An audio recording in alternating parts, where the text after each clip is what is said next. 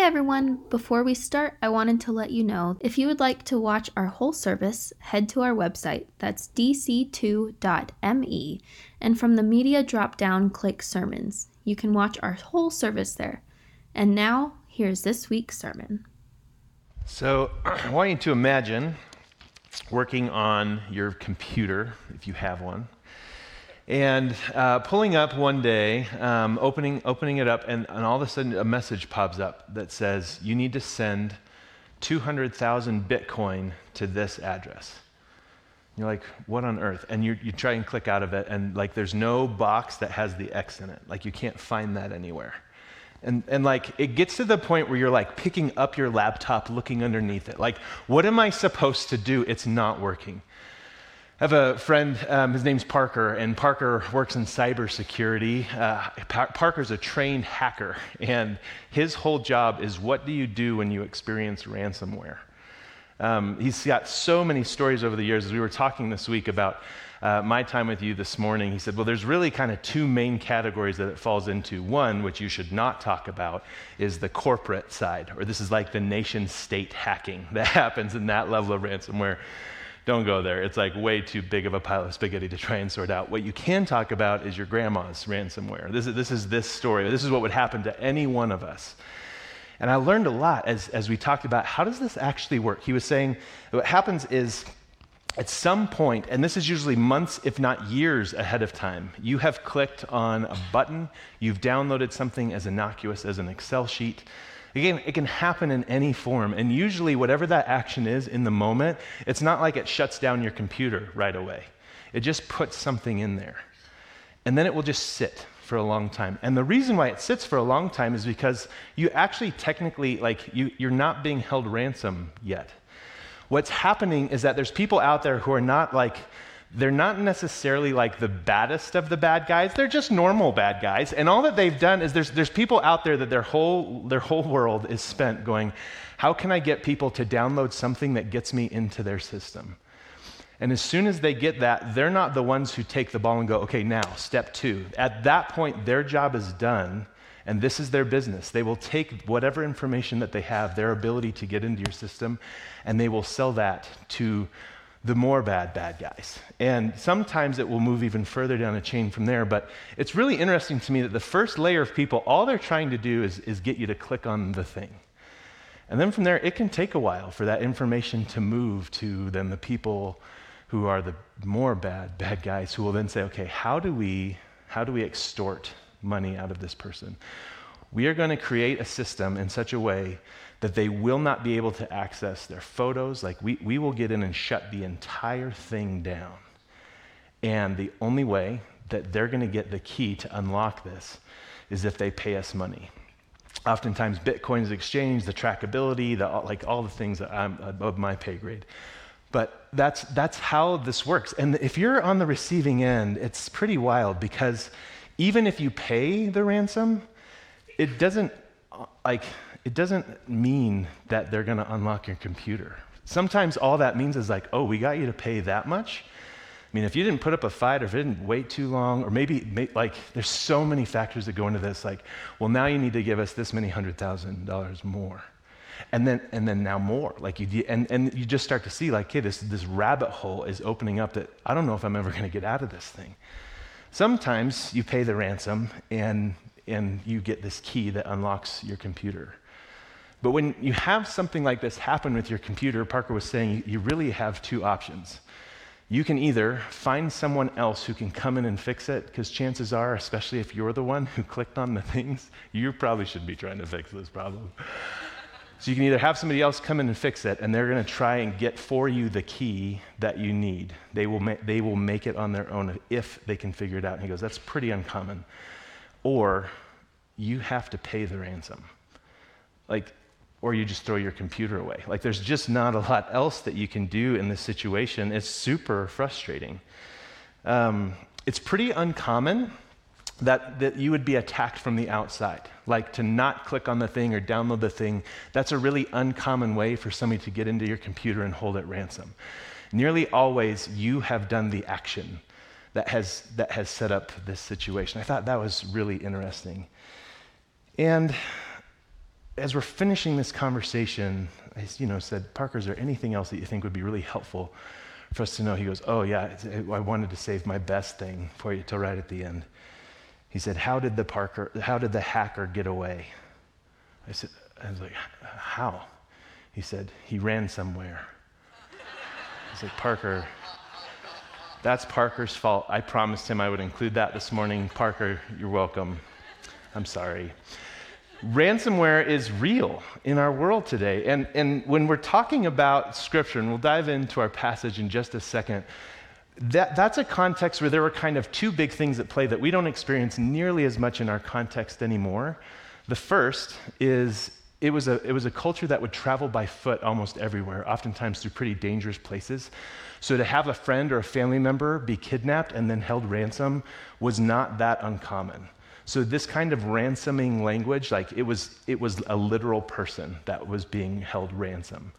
Um, the other thing is that when we dig in, especially to the Old Testament, to this first chunk of the Bible, and we're trying to understand how's that addressing this idea of ransom or even slavery, it's so important to know most of the language, like a strong majority of the language, has less to do with a hostile takeover from another company uh, company, country, or company, I don't know, and more to do with this idea of you got yourself into a situation that was so dire that you had to sell yourself into slavery. And now the, the text, the Bible, is addressing can you and how can you get your way out of it? It's fascinating both are things being either being hijacked on the road or, or selling yourself into indentured servitude slavery, things that we're not used to in our world today. What we are used to is ransomware. So keep all of those things swimming in your mind as we go through our text for today, because this, this image is endemic. And if you've come in this morning, whether you call yourself a follower of Jesus, whether you're checking out the claims of Christ today, I think one thing I want you thinking about right out of the gate is do you ever get the sense that the world maybe is being held for ransomware? Like something's wrong. Like it feels like there are places in life where I open the screen and all that's waiting for me is something that says something's not right here, is broken. For some of you, that's looking at world news and you're just like, this is messed up. For some of you, that's looking at something in a marriage or something in parenting or something in a local community. For all of us, there's places where in our internal life, in the way that we do business, whether in our mental health or in our addictions or in the things that we do, these places where we're opening up screens in our soul and we go, oh, it's not, it's not good. Something's locked up. Something is not right and it's being held because I know the right thing is out there somewhere. My heart yearns for it. It feels far away, but, but I just, in my guts, I know. We're going to find ourselves today tracking this idea all through uh, our, our series in this book of Matthew. Today we find ourselves in Matthew chapter 26. And we're going to hit three different parts uh, on our journey through this, just the first part of the chapter today. The first one uh, is going to set the tone for everything else that we're going to be hearing. And we're going to start right out of the gate in Matthew chapter 26, verse 14. If you've been coming, um, know that so far, Jesus has been doing a lot of speaking. And he's going to be speaking just a little bit more in this chapter, but the number of words that Jesus is going to use now for the rest of the book of Matthew, he's going to become incredibly silent. Pay attention to that as we go chapter 26, verse 14, it says this Then one of the twelve, who was called Judas Iscariot, went to the chief priests and said, What will you give me if I betray him, Jesus, to you? They paid him 30 pieces of silver, and from that moment he began to look for an opportunity to betray him.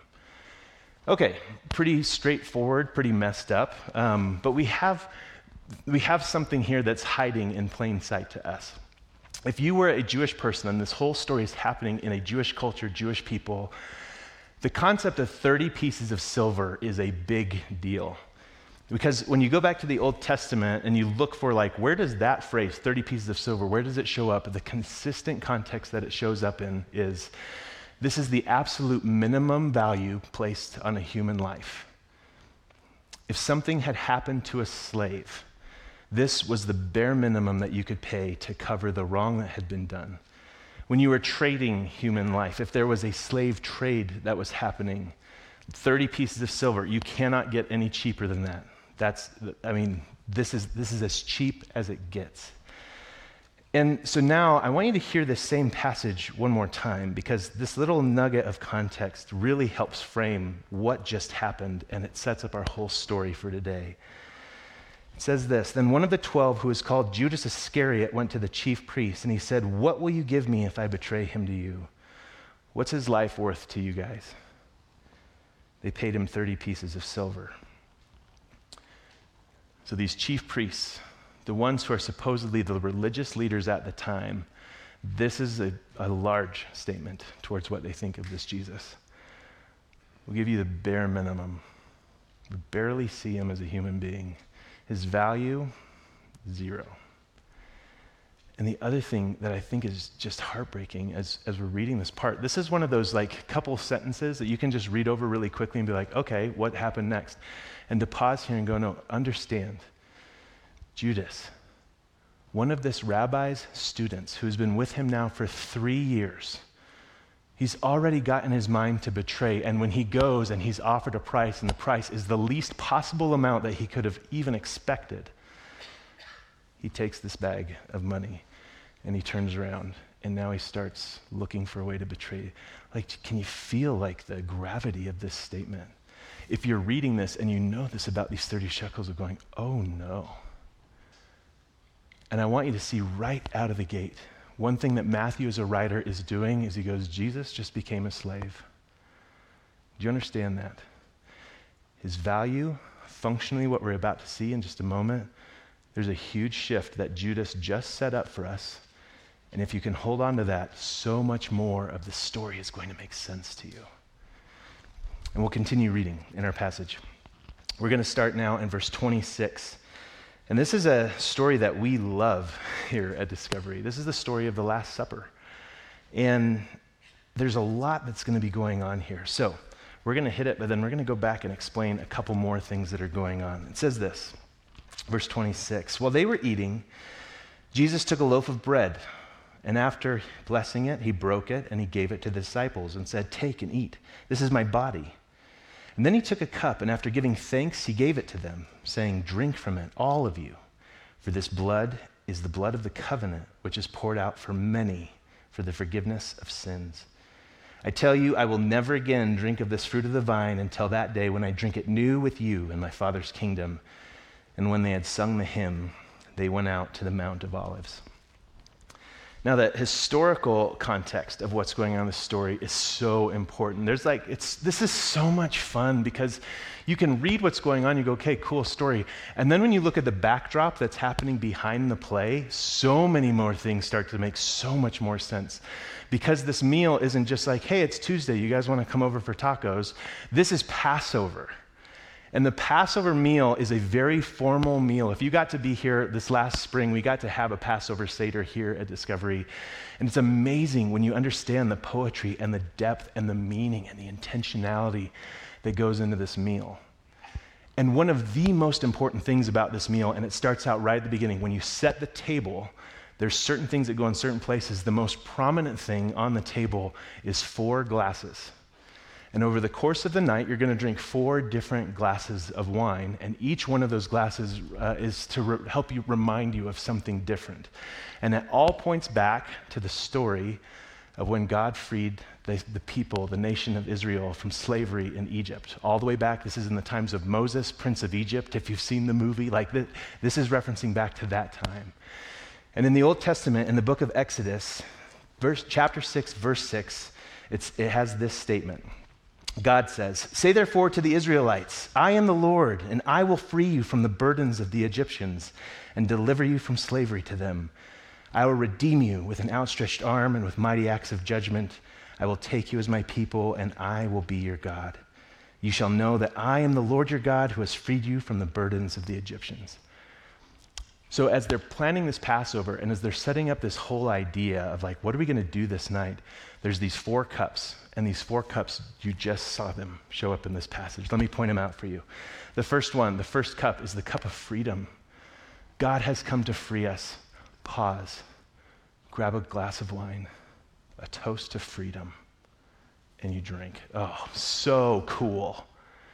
Meal goes on a little bit more in the second cup. I will deliver you from slavery. All of these are based on these I will statements that God has here. I will deliver you from slavery. Pause. Grab a cup, a toast that we're no longer slaves. And you drink and you savor. You get to this third cup. I will redeem you. We're going to talk about this idea of redeeming, but you grab a cup, a toast to the fact that we're redeemed. Redeemed kind of feels like a, it's either a financial word or it's a spiritual word in our culture today. Like, what's he getting at here? We're going to talk about that. And then this fourth cup, I will take you as my people. A toast to the fact that we're God's people now. This is a Passover meal. It's, it's so, so cool.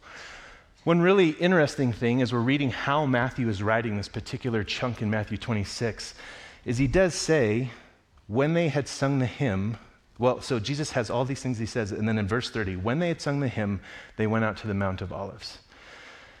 When you're doing a Passover Seder, you drink the third cup, then you sing a hymn, and then you drink the fourth cup after the hymn. So Matthew's leaving a little bit of a breadcrumb trail here of going, what was the cup that Jesus held up that he said, This is the blood of my covenant? If this is a Passover Seder, Matthew has built a bunch of neon signs saying it's, it's cup number three, which is the cup of redemption, the cup that reminds us, I will redeem you. God is saying, I am going to redeem you. That's fascinating. So, what is this idea of being redeemed? In Exodus 6, if you're going to take a look at that phrase and go, what, what's he getting at? And you look at the Hebrew word that is there, it's this idea of a kinsman redeemer. And the basic idea, you don't need to remember that phrase. All you need to remember is this storyline of it's more common in Scripture, especially in the Old Testament, that when they talk about slavery, they're going to talk way less about we were taken over by another nation and taken off. And especially in the law, where we're, where we're finding this passage, it's way more of this idea of I've worked myself into a deep, dark hole. I had to sell myself into slavery. The only way that you can get yourself out of that situation is if you have a family member who comes in and says, I'll pony up the difference. To reframe this whole thing, it's this idea of there's now a ransom that's been placed on your life. If you've had to sell yourself into slavery, there's actually a dollar amount that now exists on your head. If there's a family member that's going to come in and save you from becoming a slave, a family member has to be the one that comes in and says, I'll pay the cost. I will pay the ransom so that you can be free again. Which then, as we're reading this story in Exodus 6, it just it makes so much sense that God, when, when you look at the story of what has landed Israel in slavery in Egypt, they sold themselves into slavery. Like they made the decisions that put them there. And so God is coming in in this passage we just read and he said, Look, I'll pay the cost to get you out. This third cup that you're toasting to is a toast that says, God will pay the cost for us. We sold ourselves into this slavery. We got ourselves into this mess. He's the only one that could have gotten us out of it. A toast to that. Okay, loosen up, y'all, because now it's going to start to get real fun as we're looking at what's Jesus doing here. We go to this Passover meal. He's sitting with his friends. At one point in this Passover, he breaks a piece of bread and he gives it out and he says, Every time you eat this, remember, it's my body broken for you. And then he holds up this cup. He says, This cup, this cup that's to remind us that God paid the price to get us out of slavery. This cup is my blood. My blood is the cost. My blood is the dollar that's been put on your head to buy you out of the slavery that you sold yourself into. Every time you drink this, remember. This is an amazing story. So, what are you worth?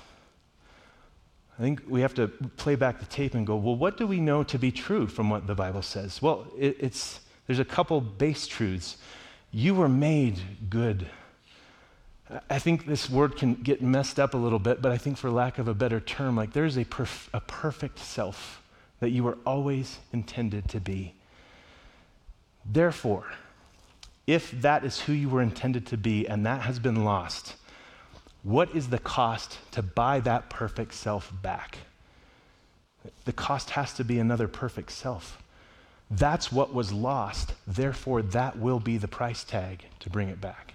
And if that's true, if your perfect self, if this redeemed state, this free person, if that's what's been lost, therefore, you need a perfect self to buy you back.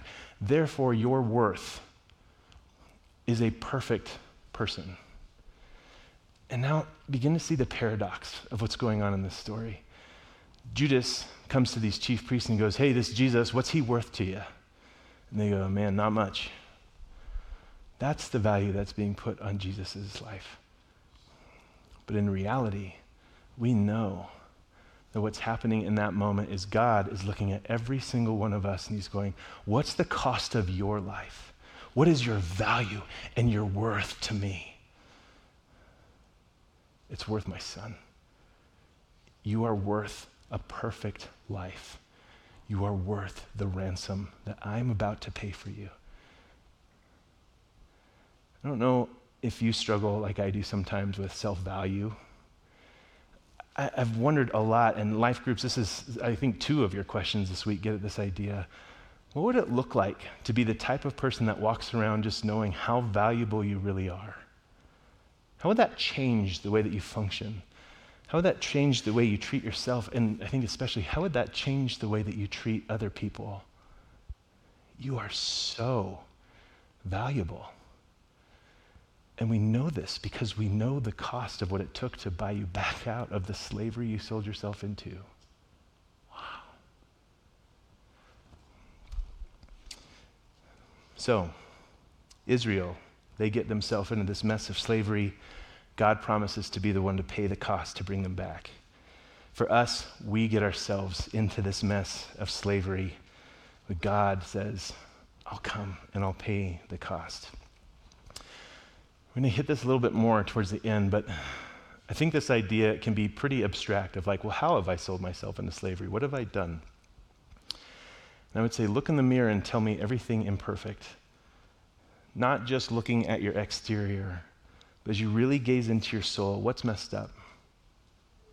That's where you've sold yourself into slavery. That's where you have been sold into slavery. One of our monikers here at Discovery is no matter what you've done or what's been done to you, you're welcome here. But there is an indictment in that statement. There are things that we all have done. There are things that all of us have done to others and that others have done to us. That's crucial to understand. And so as you're looking at yourself in the mirror, be like, where, where are things messed up? Not just the things I've done intentionally, but the things have been done to me begin to see here is where my slavery lives. Here are the things that prevent me from being the perfect person, the best version of myself that I was always intended to be.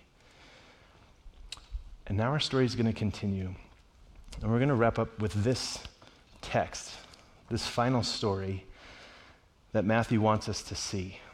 This is called the Garden of Gethsemane often. You may have heard this story before, but if you haven't, this is such a treat and it's brutal to see. It says this Matthew 26, verse 36. Then Jesus went with them to the place called Gethsemane. This is on the Mount of Olives, which we've been talking about the last few weeks, is across a valley where he'd be able to turn around and see the entire city of Jerusalem, particularly the temple. That's where he's sitting and praying.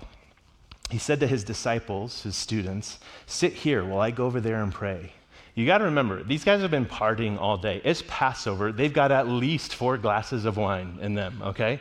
Sit here and pray, which is like, whew, okay, Jesus, I'm a little full. Um, okay, he took him. He took with him Peter and the two sons of Zebedee. Okay, so see right away, there's two things going on.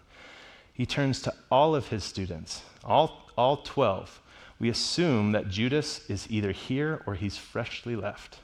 He's freshly left to the 11 sit down, pray. And he says, Hey, Peter and James and John, you guys come here.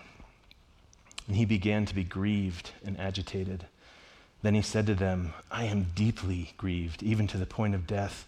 Remain here and stay awake with me. And so he goes, then now one step further away, just from the three. Going a little farther, he threw himself on the ground and prayed, My Father, if it's possible, let this cup pass from me. Yet not what I want, but what you want. I think this is one of those things where it's really easy to read quickly over that and be like, oh, metaphor, let this cup pass. Like he's talking about a cup, great. What cup is it that he's talking about? And you know now, this cup of redemption, this cost, like, if there's any other way, God, if there's any other way to pay this ransom, this cost, any other way, let, let's do that. But not what I want, what you want.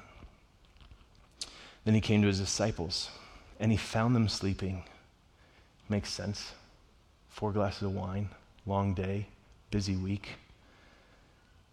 And he said to Peter, Could you not stay awake with me one hour?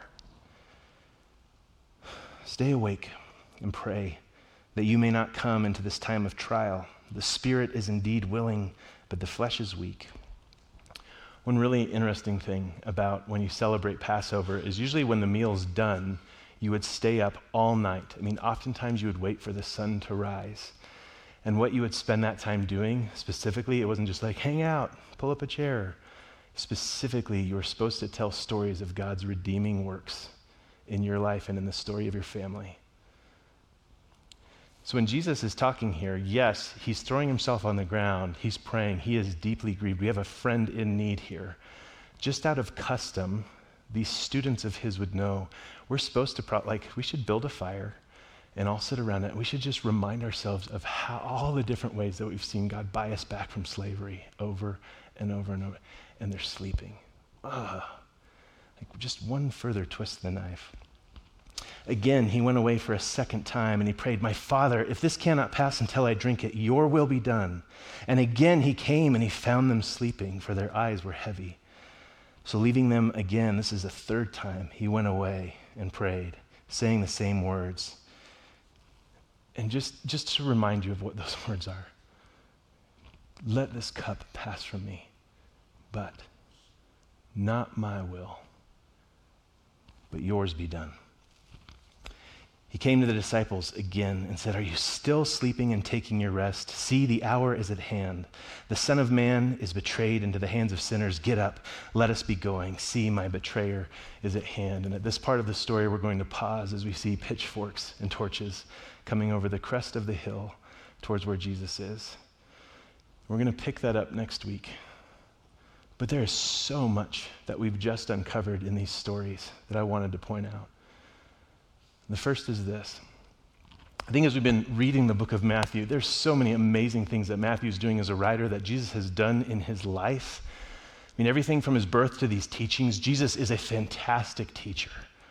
Right out of the gate, we've seen him walking around and he's touching people and he's healing them. At what point he starts saying, Your sins are forgiven. Like the, the propheticness of this guy, an incredible leader, all these things.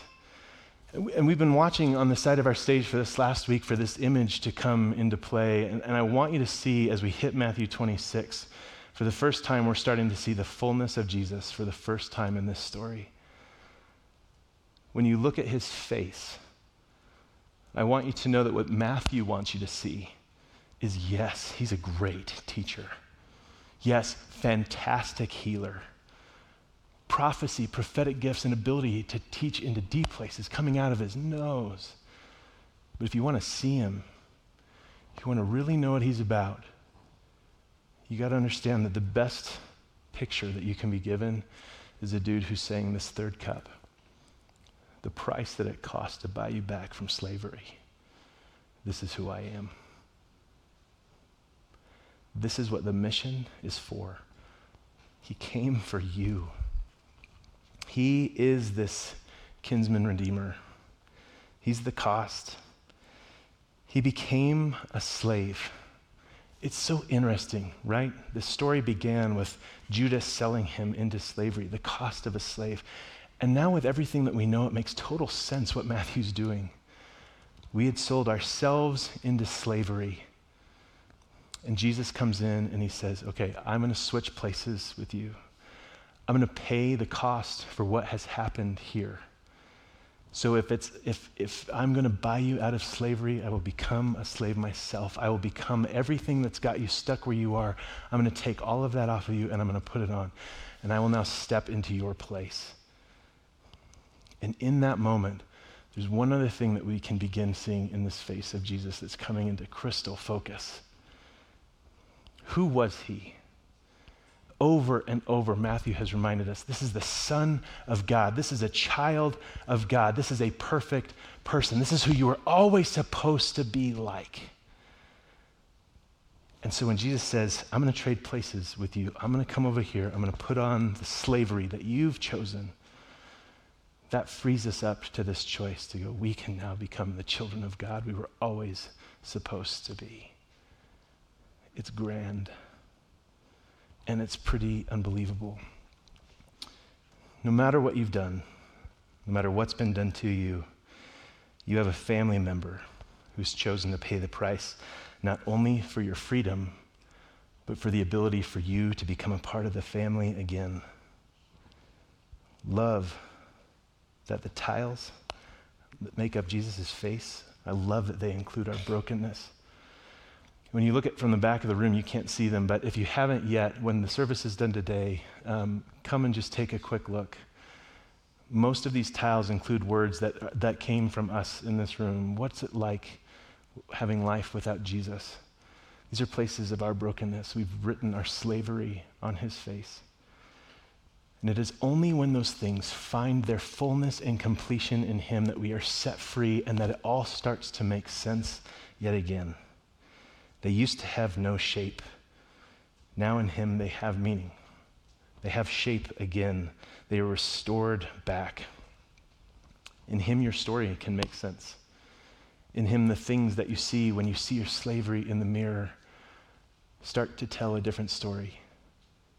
You're a child and you're loved. And your dad came and he saw the position that you had put yourself in and he paid to have you back. Jesus is given the value of 30 pieces of silver, and you're given the value of being called a child of God Himself. Good news. I'm going to bring out the band. But I think this does remind us of some significant questions that should stick out of these passages for us. How have you been sold into slavery? the Old Testament most consistently talks about this of when you've dug a hole, you've had, like, this is your only option left. What has happened? What have you done? What's been done to you? It's time to confess that.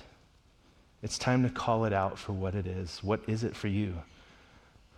Maybe there's lies or unfaithfulness or addiction or abuse. What about your selfishness? Or maybe it is some of these more subtle things. What about your self hate? What about your quiet judgmentalism? Your busyness that makes you walk away from all things that are good? What about your greed? What about your despair when you look at how messed up the world is and you find yourself screaming, Will come, somebody come and fix it? Let Jesus pay the ransom to get you out from under that master. And then, what does a child of God do? There's a phrase here that, that's just wild to me. Jesus is in this garden. He prays this same prayer three times. Every time, God, if there's any other way, let it be so. But not my will, but yours.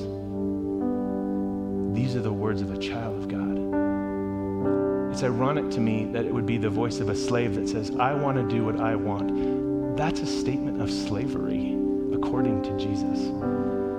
A statement of freedom and of liberation and of your childlikeness of Him is the sweet and simple prayer. What do you want? Whatever you want, that's what we'll do. even if it doesn't make sense, even if it involves suffering, yes. That's the sound of a child. So, it may not lead to an easier life, it may not lead to more fun, but it will be beautiful and it will be good right up until the moment of your death. And then, as we'll see in these next few weeks, well beyond that into eternity itself. So, when I mess up, and when I sell myself into slavery again, when I choose to trust and obey another voice, whether mine or any other, it's at that point, my kinsman